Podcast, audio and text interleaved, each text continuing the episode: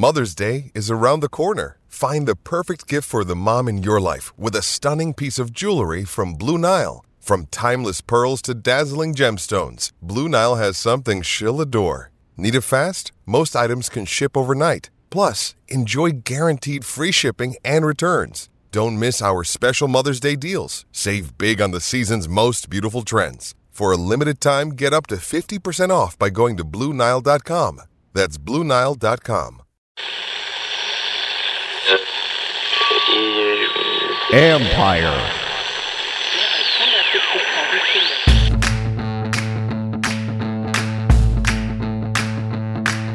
Hello and welcome to my podcast. Do me a favor, subscribe to the John Keim Report wherever you get your podcasts, and also do me another favor, hit that like button. It helps us. Hit that subscribe button. That also helps us.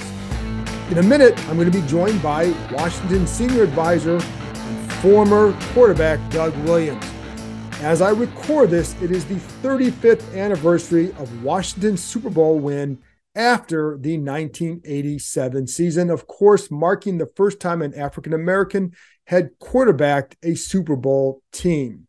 So I spoke to Doug about that for a story that's going to run on ESPN.com on Wednesday. And I also wanted to include that into the podcast because I thought it was in, it's interesting what Doug had to say about it, his memories of that game, what it meant to him and to others around him, and also what it means to him to see Patrick Mahomes and Jalen Hurts facing off in the Super Bowl in less than two weeks. But I also did ask Williams some other memories about that Super Bowl win and also his thoughts on Washington quarterback, current Washington quarterback, Sam Howell. There are some things he really likes about Howell, so stay tuned to hear what he has to say about that. Before I get to that conversation with Doug, I do have I'm going to need a few minutes of your time to go over some more of the offensive coordinator stuff. This is getting to be like we're going to start to need some of the white smoke they that they send out when they elect a new pope over in Rome to just when this thing is over. It's not going to end until after the Super Bowl. We know that because they want to wait to speak to Eric Bieniemy. As I record this, I have not heard of any meeting yet with the 49ers uh, assistant coach Anthony Lynn. But Ron Rivera is out on the West Coast that's where Lynn is based, of course, with San Francisco. So my guess is a meeting will take place at some point. But when I talked to somebody this earlier today, nothing had been set up yet. By the time you hear this, perhaps something will have happened.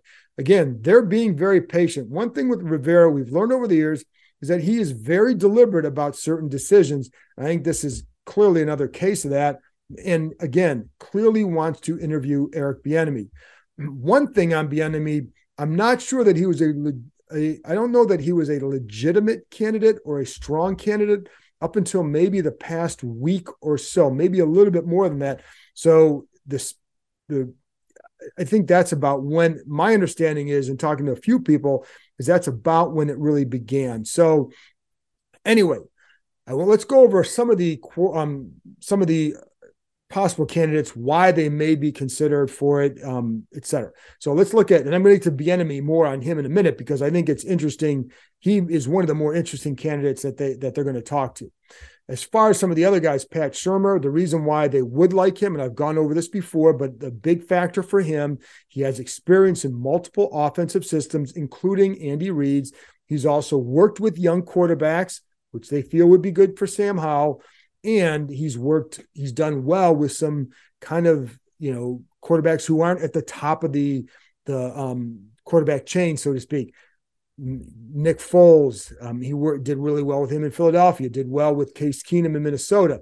So I think those are points in his favor we also know what he is as a coordinator. And you know the when you talk to people around the league it's it's kind of mixed at best what they say about him. But if you're looking about why he would be somebody that Rivera would want that he does have connections to him but it's some of the other things I said.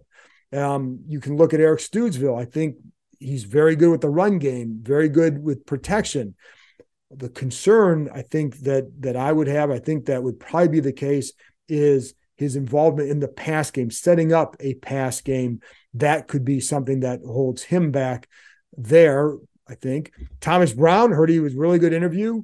I think the the knock there for or not the knock, but the concern would be he hasn't done it before. Now, of course, there's only one way to get that experience. It's to actually get hired to do that job. I think my I, I almost wonder if this had been Rivera's first year or even a second year that maybe he would be more willing to take a shot on somebody who doesn't have the experience. Same goes for Charles London, the Atlanta assistant coach.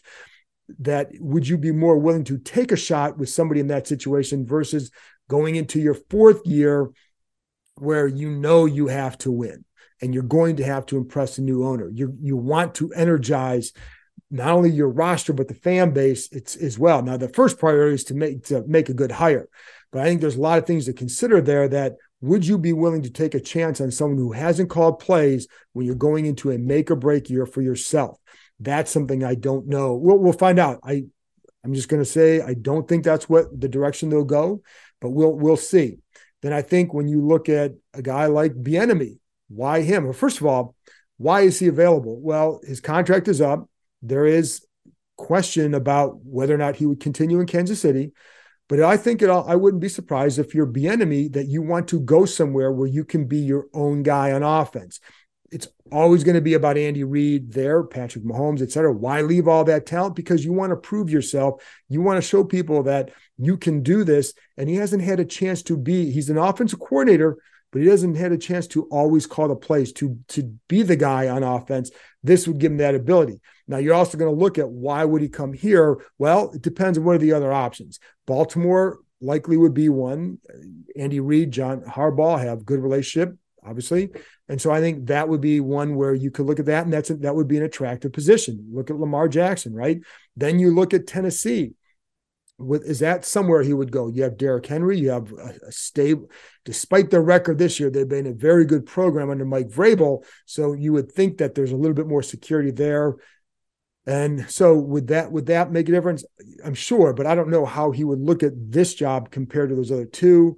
Um, where that would stack up in the whole thing. You do have three excellent young playmakers at receiver with Curtis Samuel, of course, Terry McLaurin, and then Jahan Dotson. And I think you have intriguing tight ends, depends on how you view them. You have a solid running game with with Robinson and Gibson. And my guess, my guess is, my sense is they will add another running back to that mix. And then the quarterback. What do you think of the quarterback? That's also going to be a big part of it. Do you think he's somebody that can produce in what you want to do? And you also have to figure are they going, how much are they going to invest in that offensive line this offseason? I've been telling you that I do believe it's a big priority for them. So I do think they're going to be an investment in there, but you still don't know what that product looks like right now. It's it's a future situation to look at, but I do think there'll be investment. Why would he be good here? Well, I think there are a couple of reasons. One, again, he hasn't called, he's not a full time play caller with Kansas City. But one thing I understand is he's heavily involved in the game planning. I think that's important because when you talk to people who have played for a guy like Andy Reid, the details of the of the of the installments, the details of the screen game, of, of you know things that the way they're taught or or again installed in meetings and all that, he's been there for all that. So if he's heavily involved in that, then that would you would think that that's going to be a part of what he does because I don't think Andy Reid would let him do that if he's not as you know if he's not doing it a certain way. So that would bode well for what he would want to do here. I think the other thing is i remember talking to adrian peterson about him a couple years ago um, well about three years ago three or four years ago and he absolutely loved Bieniemy. he played for him in minnesota loved him for the same reason and um, i was listening to logan Paulsen and craig craig hoffman on the take command podcast earlier today, and they said the same thing that I've heard from from Peterson and from others. It's the way he pushes them. And Paulsen had had worked, excuse me, attended, played at UCLA when Bieniemy was a running backs coach there, and knows, and he kept referring to the high standards that he has for his players. And I've heard that from a lot of people that he does push guys. He will really, really work guys, and it doesn't matter who you are. And I think there's you know, some guys can take that hard coaching, not all guys can.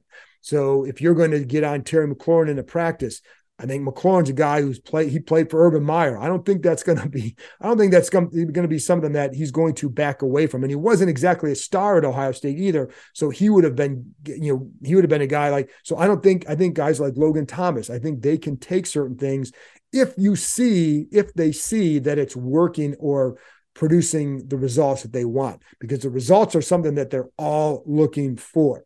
So, but that's one thing. And someone else to point out too that one of the things that I think he would do is set again set that high standard for the offense and be very vocal, very vocal during practices.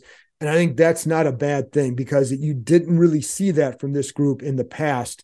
Randy Jordan, I think, has a lot of energy as a running backs coach, but during the, the full team stuff, that's not going to be what he's going to do. And Scott Turner wasn't that guy.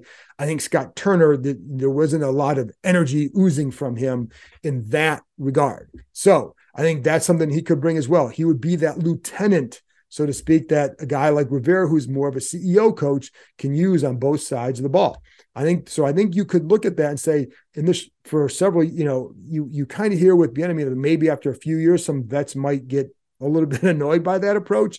But certainly, when you're a team in this situation, when offense trying to look for a spark, I think they, I think that could work well for a few years, depending on how he's the play caller. And we don't know, but I think so he kind of falls in that same category as a Thomas Brown, London, but he does actually have experience calling plays. He does have experience coordinating an offense, and he does have that fire that I think that people here probably would want to see.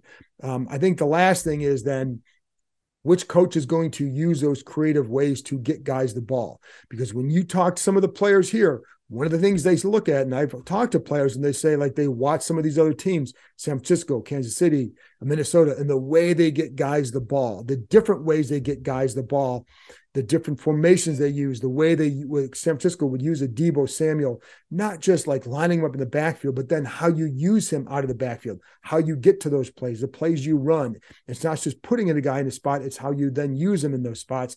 They all notice that. They want that here because they feel like they have that kind of group here that is versatile that you can do that with. So whoever can bring that, um, I think they're going to jump, get behind. And I forgot to bring up Ken Ken Zampese too, because why would they go with him? He's got some experience, and and when you he clearly one of the things that they're really concerned with is developing Sam Howell. So they want to develop that him as a quarterback and one way you can do that is by keeping the same offense so he doesn't have to learn a second off, another second offense in two years. Zampese clearly gets that. And I think Zampese also understands that you've got to do a better because I've heard this from a few people now that you've got to do a better that he knows they have to do a better job of getting guys like Terry McLaurin the ball with more targets. And I looked this up. So Terry McLaurin, give me a second here with these numbers. He was 20, well, I'm going to go this sixth in the NFL in yards per catch.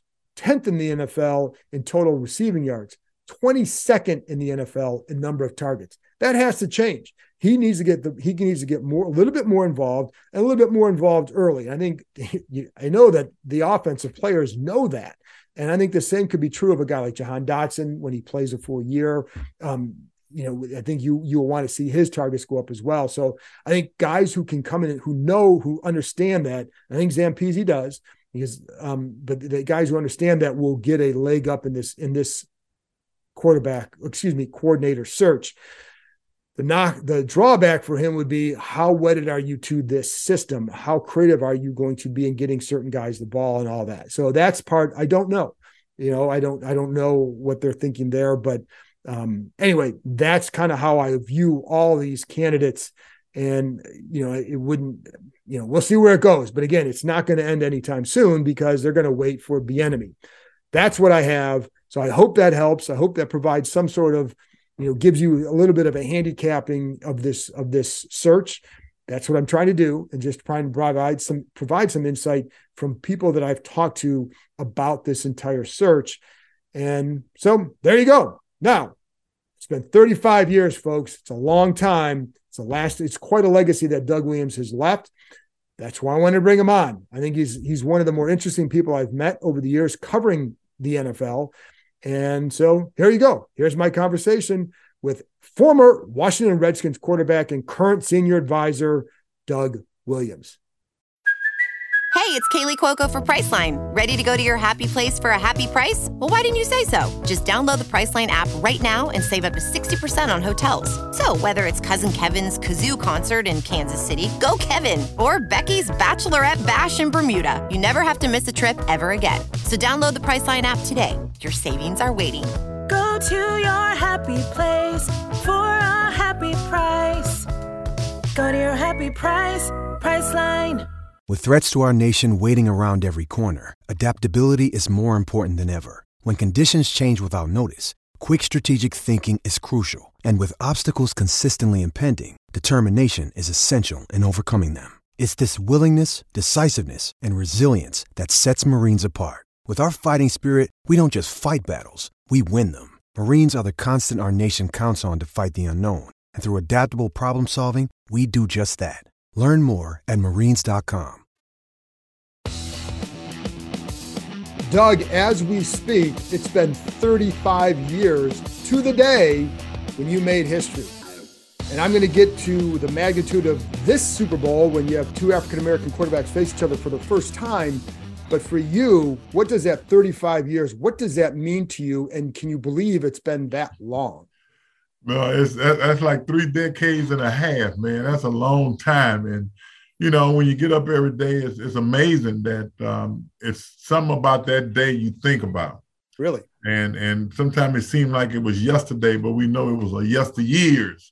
And you look at it from that standpoint, and you think about the guys you play with, the guys that are here, the guys that are gone, and the guys that are still around, man. And, and you appreciate each and every one of them more and more uh, every day that you get up and think about the, that time we had in, in San Diego, man, it was a great time, but it also uh, bring back the legacy of your family. You know what what my son like DJ, who's coaching down in New Orleans, what his mindset is. What my daughter, who texted me this morning talking about 35 years of history, and the younger generation, you know how they look at it and, and what they think uh, transpired 35 years ago and where we are and where we are today do you how often i know we've talked about this but how often are you reminded of this game from others? Well i don't think it's nowhere that i've gone. You know anytime i get on the airplane i'm gonna run into somebody in the airport or on the airplane or somewhere gonna remind me of this day you know and that's why it's, it's, it's always fresh in your mind because um, somebody's gonna remind you. And they, they realize that uh, history was made that day and they, and they never will forget that, you know. And, and it's amazing, especially when I run into older guys who always say, "Man, look, I just want to tell you, every time I'm having a bad day, I go and pop my VH, VHS in. Not not a disc, they VHS. That's how long it's been. And you know, you meet guys that with their mother and stuff like that, and they say, "Mom, mom, that's that guy you was you was praying for that day." She said, "Where?" You know, look at. She said, "Baby, I don't know nothing about football." She said, but I just want to let you know I prayed for you that day. You know, those kind of things that keep it fresh in your mind and realize that, uh, you know, not only for myself and my family, but a whole lot of other people was was uh, happy at the same time. When did you realize the magnitude of that moment and that it would be a lasting one like it has become? Wow, you know, I think like when Coach Robinson met me in the tunnel, and the first thing he told me that uh, you know, I, I, don't understand the impact at that particular time. You know, I was 32 years old, and he told me that the impact, I don't understand what it was like. You know, he told me it was like um, uh, Joe Louis knocking out Max Schmeling. Right. And, you know, I, I, knew what that was about because my dad had told me that, you know, how the, how the world reacted to Joe Louis knocking out Max Schmeling. You know, I knew that impact. And from that day on, you know, it just it just was a day for me and the team – to be winners of champions in the NFL. But as time go on, you tend to realize that it was an impacted day, uh, not only for me, but for a lot of a lot of African Americans, for a lot of American as a whole. And and you know, were there have there been times where it surprised you where you were when someone said something to you about it? No, because you know, no matter where I go, you know, sometimes you you try to be incognito where you're at. Sometimes whether or not it's in the States or anywhere else, you're going to run across somebody uh, going to mention it to you. And then I, I, find myself in a lot of airports and I, I, might be sitting waiting on a flight and you can feel the fact that people are looking at you, but they're afraid to come up to you. And somebody going to come up to me, can I take this picture? And everybody look and say, wow, that's, that is who it is, you know? And then they want to take a picture. So that, that happens. And, and, and it reminds you, like my dad told me a long time ago, um, if you don't want to be bothered, stay home. And and when I'm out, I expect that to happen. If it don't happen, that is great. But if it does happen, you got to treat people uh, the way you want to be treated. But you also like, and I've known you for a while, and you seem to understand what you symbolize, and it without it becoming some egotistical thing. Does that make sense? I would say, yeah. I mean, I'm not. I don't have an ego about what I've done. Uh, you know, I did what I set out to do, and, and that's to to find a way to get to the Super Bowl and, and end up winning it. Uh, that was part of the job that I had. Uh, there's no sense in looking at it from an egotistical standpoint. Uh, you know, some people might think that's what it is, but I mean, confidence, yeah. Ego, no. And and and I, I try to handle it the same way. But it would be, like I said, it'd be kind of heady to have 35 years later, people still coming up to you, still asking for autographs, still asking for pictures, and understanding how much it resonated. So, is it how? What is that like to deal with, and how do you let it? How do you kind of step aside away from yourself? I guess to understand that it's you know that I, don't know if I'm making sense, but it's just like it seems like it would be really hard to separate sometimes, you know, what you did versus, you know, and not letting it get to your head that, oh, I meant so much. You seem to understand what it symbolizes very well. Well, I think a lot of it has to do with uh, how you was raised. And, uh, you know, bless my mom's soul, my mom, my dad. My, my mom always preached to us that um, don't put yourself too far up on the pedestal. You won't have that for the fall. Mm. And so I always looked at it that, you know, I'm just like anybody else. Everybody else has problems. I have problems. It just so happened I was able to do something on, on a particular day that a lot of people hadn't had that opportunity. So it, it made a lot of people happy, made me happy, my family happy. And the most important thing, just enjoy that while you can, because, uh, you know, you don't know how long you're going to be able to enjoy it. Has society, you know, from that game to now, has society progressed the way you thought it might when it comes to all this? I'm gonna say no, no, John. You know, I mean, I'm old enough now to just to think about the past and think about what is going on today. Uh, it's unfortunate that um, you know, uh, sports uh, aside from sports, uh, what's happening every day. Sports is, is just a part of the game, but the, the, the life of that everybody lives every day is, is unfortunate. Not what I expect for it to be, 35 years ago or before that. You know, we 35 years later, and I think we're still fighting a whole lot of battles off the field. And and that's the part that, you know, being the first black quarterback, and it really doesn't matter sometimes when you think about what is really going on in, in this country. And um, you know, the vision, the division between um, you know, race and everything else. I mean, that's that's the part that bothers me more than anything. So now you have Patrick Mahomes versus Jalen Hurts in the Super Bowl. The first time two black quarterbacks have met in the Super Bowl. What did what did that moment when they when that happened? What does that mean to you?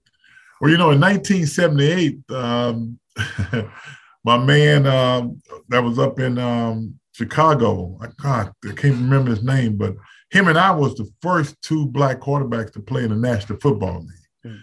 And uh, I think where we are right now, um, you know, you're watching these two young guys. It brings it brought me back to to that day when we, you know, it was a big thing back then. I mean that that uh, him and I played, and and I mentioned his name last night. We played in that same game last night. I mean, say last in, in '78, and then I'm looking at now. We got two black quarterbacks playing in the Super Bowl.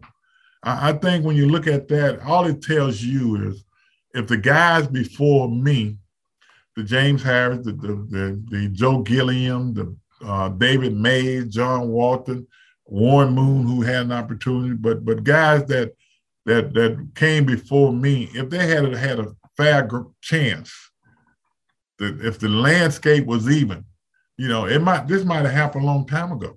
I mean, there might have been a black quarterback before me if they had given the opportunity. I think what has happened, the landscape or the, the, the coaches, the general managers, and and and everybody else has changed a little bit. Their mentality is not focused so much on. I'm not saying that their mind is not on color, but it's about winning. And I think what has happened, they, they want the best guy at whatever position they have to get them an opportunity to get to the Super Bowl. And I think that's what is transpiring. And you got some coaches, Andy Reid don't care what color you are. You know, I was fortunate enough to play for John McKay and and and and, and Joe Gibbs. They it wasn't about color it was about who can get the job done. And I think that's what has happened here with these two young quarterbacks. So how did you react when when Mahomes they clinched it? How'd you react? You know, uh, Jalen had won his game earlier, man, and I was sitting there watching um, uh, Kansas City and the and, and, and the Cincinnati game, and I was on pins and needles like everybody else, and I don't know why I was on pins and needles because neither one of the teams represent me. But I'm looking at these guys, and then I realized I realized before the game if if if, Patrick won this game, that we was going to have two black quarterbacks in the Super Bowl. Um, but when Patrick, you know, made that boo boo, that fumble and everything, and he gave the ball back to Joe Burrows, I say it's over with now because you don't get the ball back to Joe Burrows because he know exactly what to do with it. But Kansas City found a way to the hole and whatever happened, gave the ball back to Patrick, and then you realize that they had an opportunity. They was moving the football, and and when he broke out the pocket on that scramble, you know, I looked at, I said, this guy's supposed to be hurt, man. It lets you know how tough he is. And he was trying to get all he can get out of that run, and all of a sudden, the out of bounds hit came and gave him 15 more yards and I say right then, you know, we we got a possibility of two black quarterbacks. When the field goal kicker hit it through the uprights, emotion came all through my body, John. You know, and you know, I wonder why I was like that myself. But but it's it's the realness of two black quarterback coming from where I came from, from where the guys that didn't get the opportunity come from. And it, it's unfortunate 35 years later that I would be feeling this way because it shouldn't be that way. And, and then you realize that these two guys playing the Super Bowl, but at the same time, that was some disappointment in the fact that we got so many guys who should be black coaches that are not given given that opportunity. And and that's how I look at those two guys being the Super Bowl, that the guys before us didn't get those opportunities, just like the guys that should be coaching somewhere and not getting an opportunity. And, and, I do want to ask you a little bit more. We only have a few minutes left here, but I do want to ask you a little bit more about the Super Bowl win itself and just what you remember about that game because it wasn't just that you won; it was a record-setting performance. So, what, what, why did it go so well for you guys that day? And this is also coming after a six-hour root canal, correct, the day before, and then hurting your knee. Why did it? What, what went on? Oh man, I, I, think it was just in, in, the plan. I think it was in God's will when, when you look at this whole situation. Because when I went down with my knee, um, the trainer ran out on the field. Keoki was the trainer, and he was about to touch me on my knee, and I just put my hand and I told him, "Don't touch me." I said, "If the good Lord let me get up, I'm gonna finish this game." And I was able to get off the ground, limp over to the sideline, and uh, do whatever had to be done and was able to warm up. And then when Coach Gibbs came to me at the beginning of the second quarter, uh, you know, he asked me, he said, You can go? I said, Yeah, coach, I'm ready. He said, Well, let's get this sucker to rolling. And that was one of those days that the, the team as a whole got together and said to itself, Hey, we're going to win this sucker. And I can remember Jeff Bostic walking in the huddle saying, We're not going to let anybody touch him the rest of the day. And, and that in itself, I think, lift us up, and the defense plays like played lights out. We got turnovers, uh, we got the ball back, and whatever Coach Gibbs called, it didn't matter. Um, execution was at the the best that had ever been done before. In 18 plays, we was able to score 35 points, and the 18 plays was mainly because the way the defense gave us the ball back, and, and we took advantage of every last one, opportunity that we had to score those points. It was just one of those days that. Um, no matter what you call, no matter what happened, everything was working on all cylinders. What's your favorite moment from that week, either leading up to it, the game itself, or after? You know what? The Thursday night before the game, because, you know, unlike a lot of other players, you know, I, I, didn't go out my room. I stayed in the room watching TV, watching, looking at the playbook because I didn't want to go out and face the, the, the media because everybody was at that hotel waiting for for a glimpse or opportunity to, to ask me that that that question about being black, and I didn't want to deal with that because I didn't I didn't go to to uh, San Diego to be a black quarterback, and so I just stayed in the room. And I got a phone call from one of my ex teammates, Jimmy Giles. Hmm. He called me and said, "Hey man, let's go to dinner tonight." And I told him, I said, "Jimmy, man, I don't want to go out there. I don't want to bother with them guys." She, she said, "No, we going to dinner." you ain't gonna be bothering them guys. So, so him and a friend came and they got me out of my room. I'm walking between them. You know, all the media was out there trying to ask questions, and we just kept walking. He'd say, hey, "We're not gonna do that." And we went out and you know went to steak place. Had a nice steak, man. It was it was one of those days I was relaxed, you know, and came back to the room. So everything was was hunky dory. And and you know when Sunday came around, walking off the field after the game was probably um, the, the, moment that I reflect back on everything from from which I came, the, the road that was traveled, that was less traveled, and all the people that's in my life, all the people that was negative, you know, so many memories that I remember walking off that field, man, and it's it just put me in a, in a great position. Very last thing, and I, I only got one minute left here, and I'm going to turn to the current team right now and another quarterback, Sam Howell. You got a chance to watch him one game. I'm curious what you thought of him and what you think of him. Well, you know, one game is, is hard to really tell, but the one game that he did play, the little bit that I got of it, got out of it, along with what I saw early on in training camp, because you know, during the season you don't get a whole lot to look at. Uh, Sam Howell to me has what I call quarterback moxie. You know, he he can do some things that a lot of guys just don't have in their body. You know, I remember the, run that he made, how he put his foot in the ground and got straight up the field. You know, he didn't have to take time to make that turn. And the way he moved in the pocket and the way he threw the, the ball to McLaurin coming across, he just got some things that a lot of people don't have. Uh, I think he has to play if, you, if you're going to see any more of him. Uh, it's going to be interesting. Uh, hopefully, he get a chance to show what, what he can do. I know he has an arm; he can get it done. But I like his his demeanor in the pocket, and uh, we just got to wait and see. Doug, thank you very much for your time and for remembering this stuff. And you know, I know it's got some busy day, a busy day ahead, so I appreciate your time, man. All right, John, my pleasure.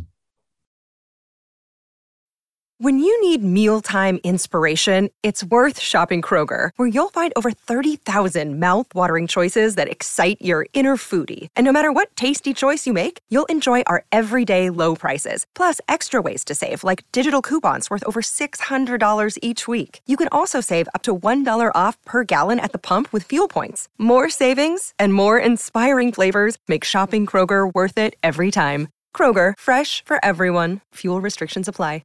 Another day is here, and you're ready for it. What to wear? Check. Breakfast, lunch, and dinner? Check. Planning for what's next and how to save for it? That's where Bank of America can help.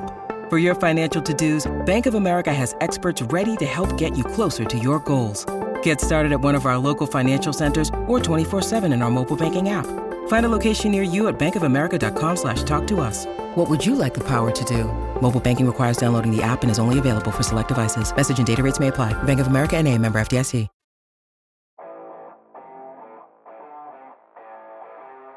That's it for this episode. And by the way, the quarterback that Doug Williams is trying to remember in that story with Chicago was Vince Evans. And he, of course, he texted me right after he got off the phone saying it was Vince Evans. So just want to let you know that that's who he was talking about, about when he was talking about the game where he and Evans were the first black quarterbacks to face off as, against one another as starting quarterbacks in the NFL.